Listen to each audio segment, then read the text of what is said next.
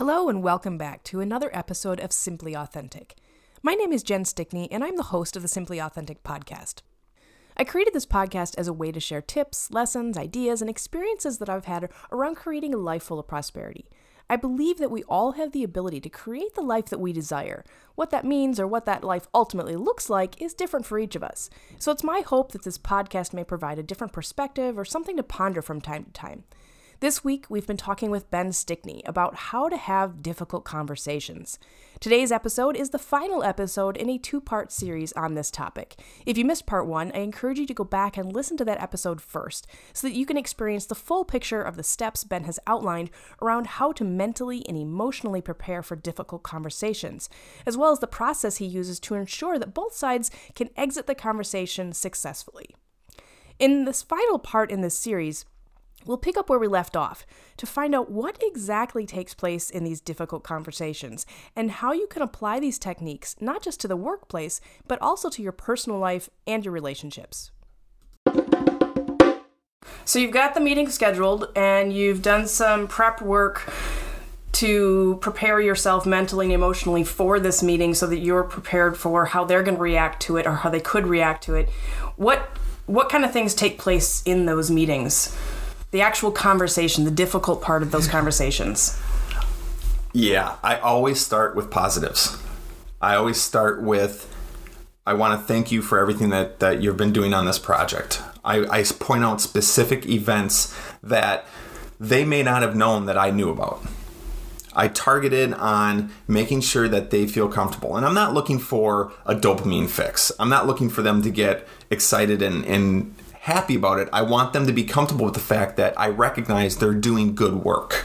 So it's not just an attack. It's right. It's like that. Uh, do you use that that sandwiching bad news with good news? Have you heard it, of that? Technique? Yes. Yeah, and it, it it kind of folds right into that. It's very much similar, and I don't remember the the exact um, terms around that, but it, it's the same principle. It's you're talking about good there's a little bit of bad, and then what are you going to do to correct it on the end, on on the outside of that?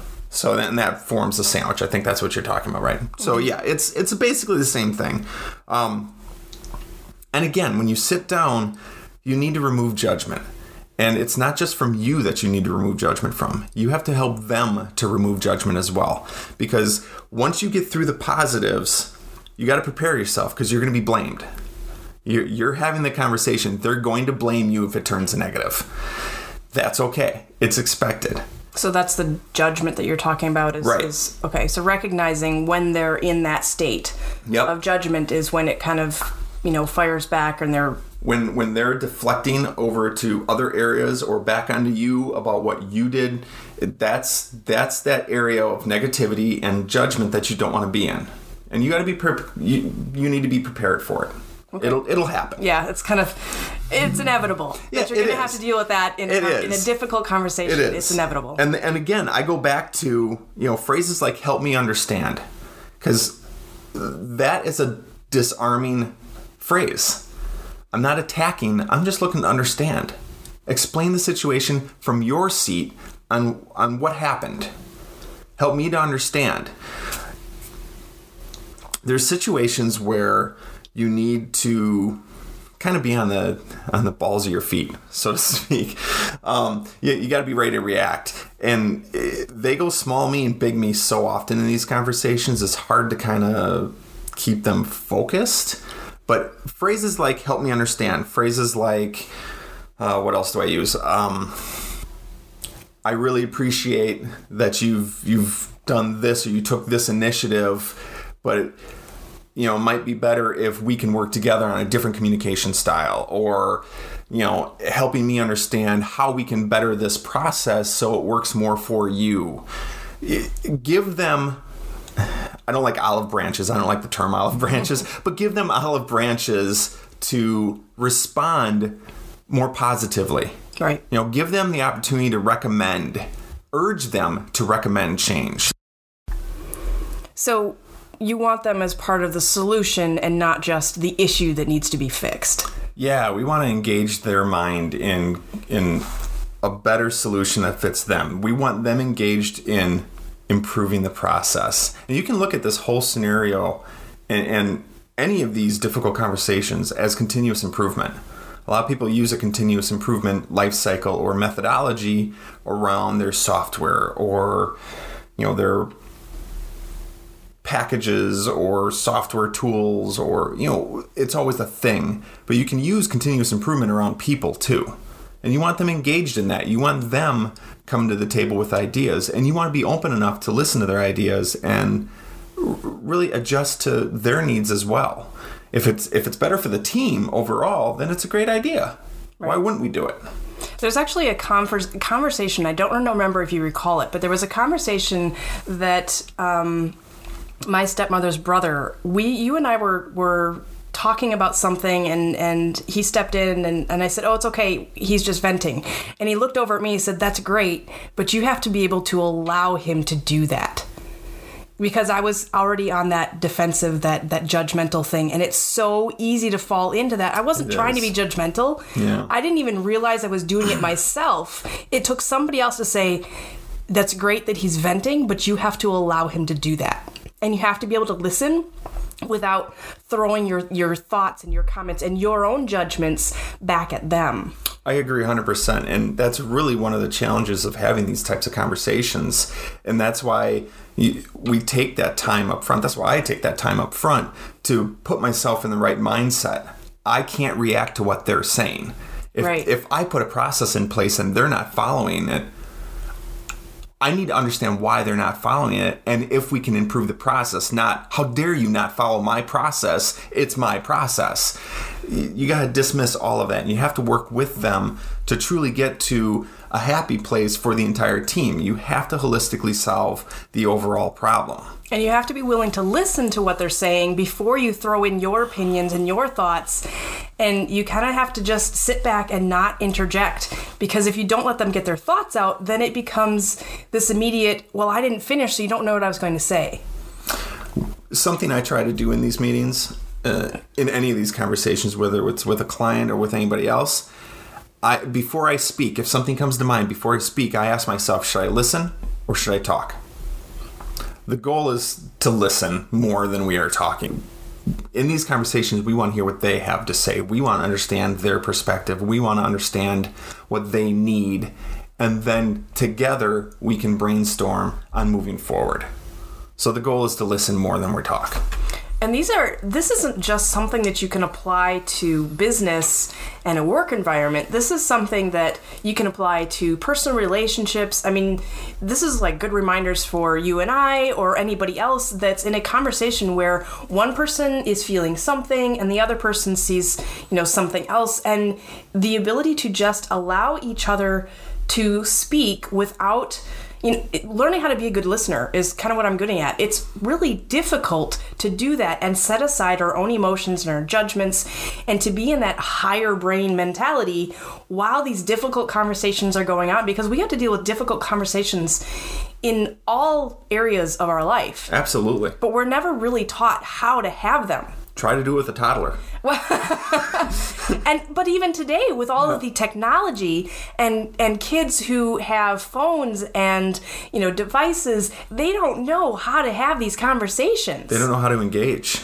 Right. That's and honestly, relationship building happens in all the times that people are looking at their phones, all those in between times between meetings, between meals, at the dinner table. That's when relationship building happens. That's when we start to learn those tools.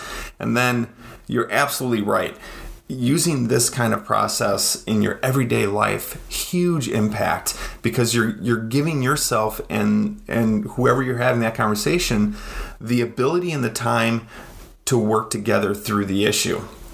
And actually, one of my instructors for a class I took a while ago, him and, and his wife have this rule that they both have really high stress jobs. He's a surgeon, and, and I don't remember what she does.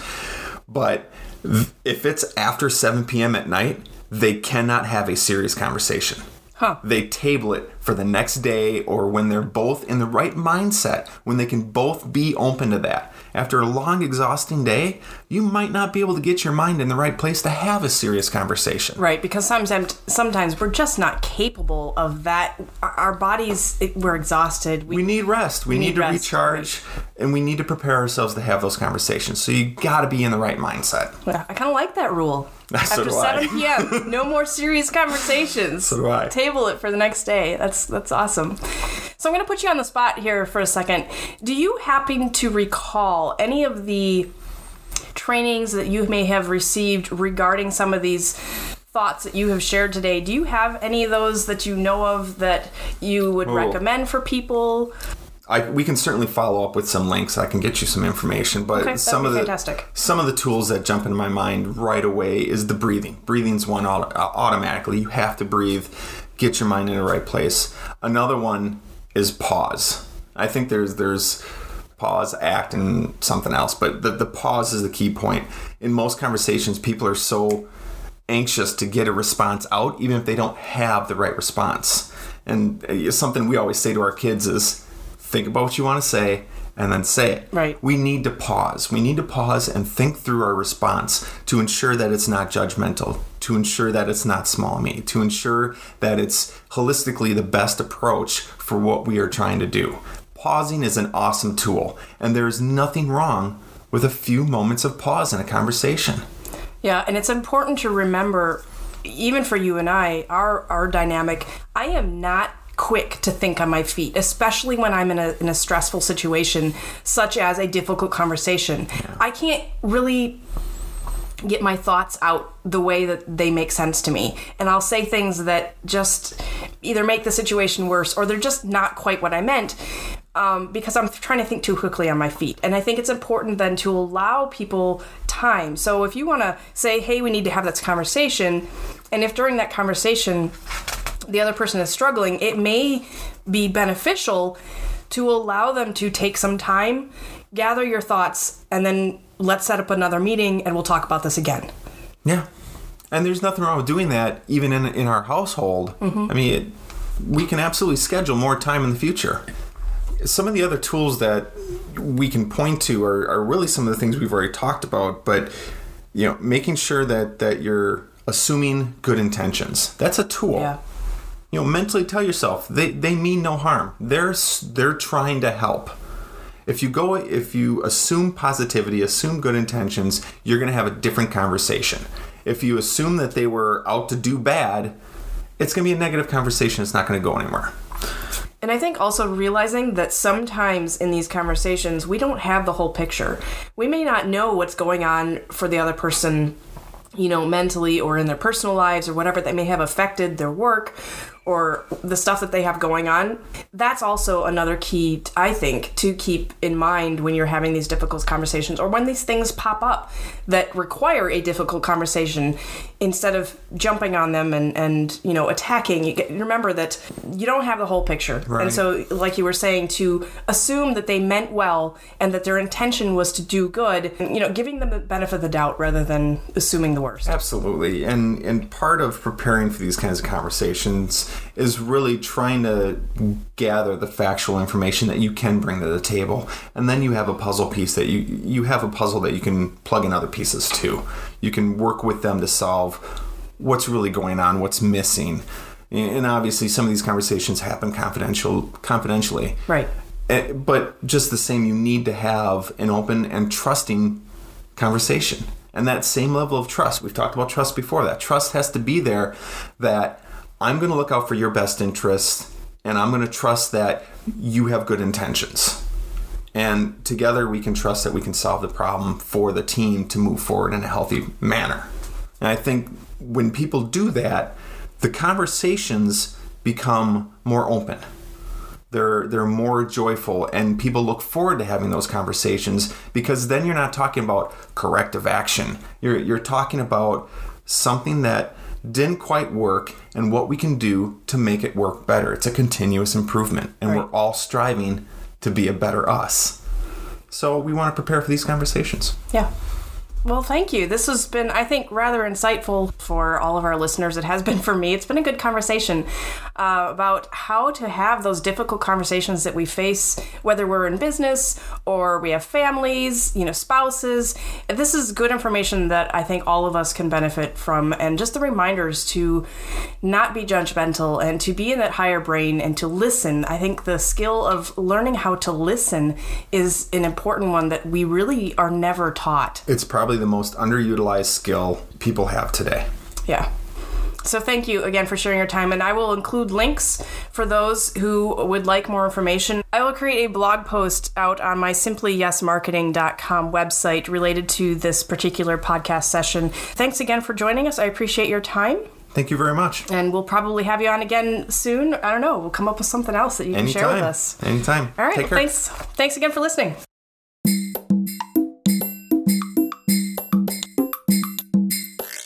Love this episode? I'd love if you left a rating and review on Apple Podcasts. When you do, you help me to reach more individuals just like you so that they too can gain helpful inf- insights and ideas around creating a life full of prosperity.